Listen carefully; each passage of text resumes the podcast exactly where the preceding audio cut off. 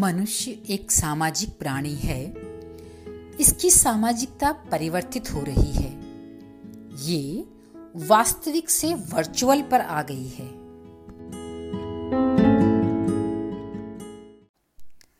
सातवीं इंद्रिय। नहीं मिली।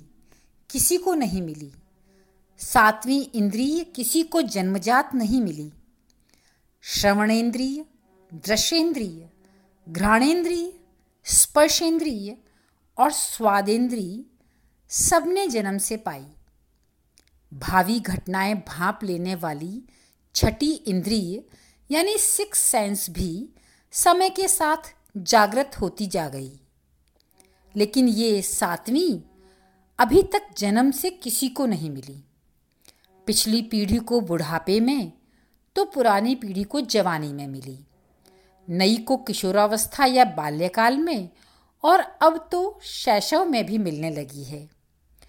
इन 25-30 सालों में पनपी, ये मानव निर्मित इंद्री बाकी सभी जन्मजात इंद्रियों पर भारी है। इसकी कृपा से बाकी इंद्रियाँ आराम फरमा रही हैं।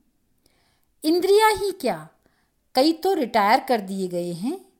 दो तीन दशक पहले तक सभी इंद्रियाँ भली प्रकार से सक्रिय थीं, सब अपना अपना काम व्यवस्थित तरीके से कर रही थीं। इनको निष्क्रिय करने का बीड़ा सातवीं ने उठाया है। एक तार से जुड़े दो डाट दाई बाई दोनों श्रवणेन्द्री में ठूंस, बड़ी आसानी से बाहरी आवाज़ों से बहरे और दीन दुनिया से बेखबर। बोलने वाला ही ज़ुबान पर ताला लगा समझदारी का परिचय दे। दृश्येंद्री को तो बिल्कुल बाधित कर दिया है सातवीं ने। दूर की बात तो दूर, आसपास का भी कुछ दिखाई नहीं देता। सारा ध्यान सिर्फ़ और सिर्फ़ सातवीं पर। उतरते, चढ़ते, चलते चोटिल होना मंजूर है। नज़र उस पर से हटाना मंजूर नहीं। अपने ध्यान में ऐसे मगन, जैसे तो सन्यासी। दिन, रात, अंधेरे, उजाले, किसी का भी कोई फ़र्क नहीं पड़ता। जगह महकदार हो, फूलों की गुलशन हो या तीखी अप्रिय गंध की अगर सातवीं सक्रिय है तो खुशबू, बदबू संभाव हो जाती है। सच पूछिए तो सूंघने की शक्ति काम ही नहीं कर रही होती। स्पर्श इंद्री हमें सर्दी, गर्मी और चुवन का एहसास कराती है, लेकिन सातवीं इंद्रिय पास हो और चैट चल रही हो, जोरदार गर्मा गर्म चैट, तूफानी गति से तो वातावरण की सर्दी बेअसर हो जाती है। न गर्मी, न बारिश, कुछ पता नहीं चलती। खुद भीग जाएँगे, लेकिन कुछ भी हो, सातवीं इंद्री को बारिश से बचा के रखेंगे। खा क्या रहे हो? तीखा है, मीठा है, स्वाद कैसा है, नमक है भी या नहीं? बेचारी स्वादिंद्री क्या करे? इस सातवीं ने उसे भी मात दे दी। खाना सामने आए तो भी एक हाथ यंत्रवत चलता रहेगा। दाल, सब्ज़ी, दही क्या खा रहे हैं? नहीं पता। तीनों मिलाकर एक कटोरी में डाल दो तो भी स्वाद का पता नहीं चलेगा। दिमाग तो घुटने पर रखी सातवीं के कब्जे में है। लाइक और कमेंट लिखने में व्यस्त है।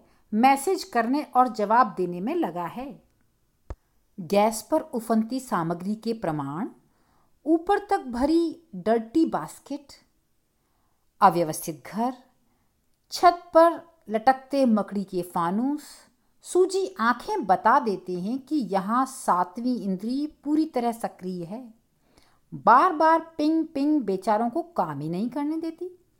दूसरों के अपडेट्स देखना, अपने डालना, कमेंट लिखना, पढ़ना, जवाब देना, सेल्फी लेना देना, देखना, दिखाना इतने सारे काम हैं कि उनके सामने बाकी के गैर ज़रूरी काम कोई कैसे करे?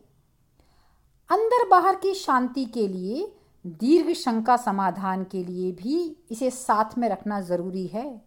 अन्यथा चैट का सिलसिला बाधित होने से बहुत हानि उठानी पड़ सकती है।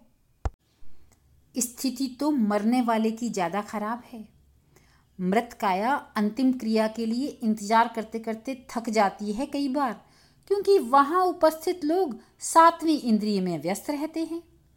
ऐसे में शव को खुद कुछ एक्शन लेना पड़ता है ताकि अंतिम संस्कार हो सके। इस सातवीं इंद्री की उपादेयता ऊपर वाले ने भी मान ली है।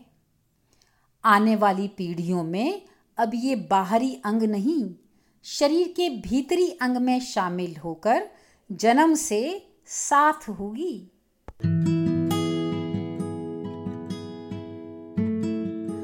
आप हर हफ़्ते मुझे सुन रहे हैं। विचार साझा कर मेरा हौसला बढ़ा रहे हैं। अपने महत्वपूर्ण सुझावों से मुझे लाभान्वित कर रहे हैं। ये सब मुझे प्रेरणा देता है। बस ऐसे ही आप भी चालू रहिए। मैं भी जारी रहती हूँ।